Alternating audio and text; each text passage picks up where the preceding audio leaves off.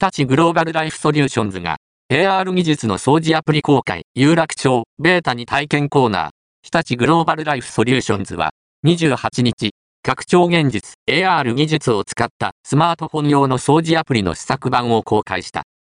掃除機に取り付けたスマホの画面にアプリを通して床面を映し出すと、実際に掃除した箇所が色分けされて表示されるもので、ゲーム感覚で楽しめる演出もある。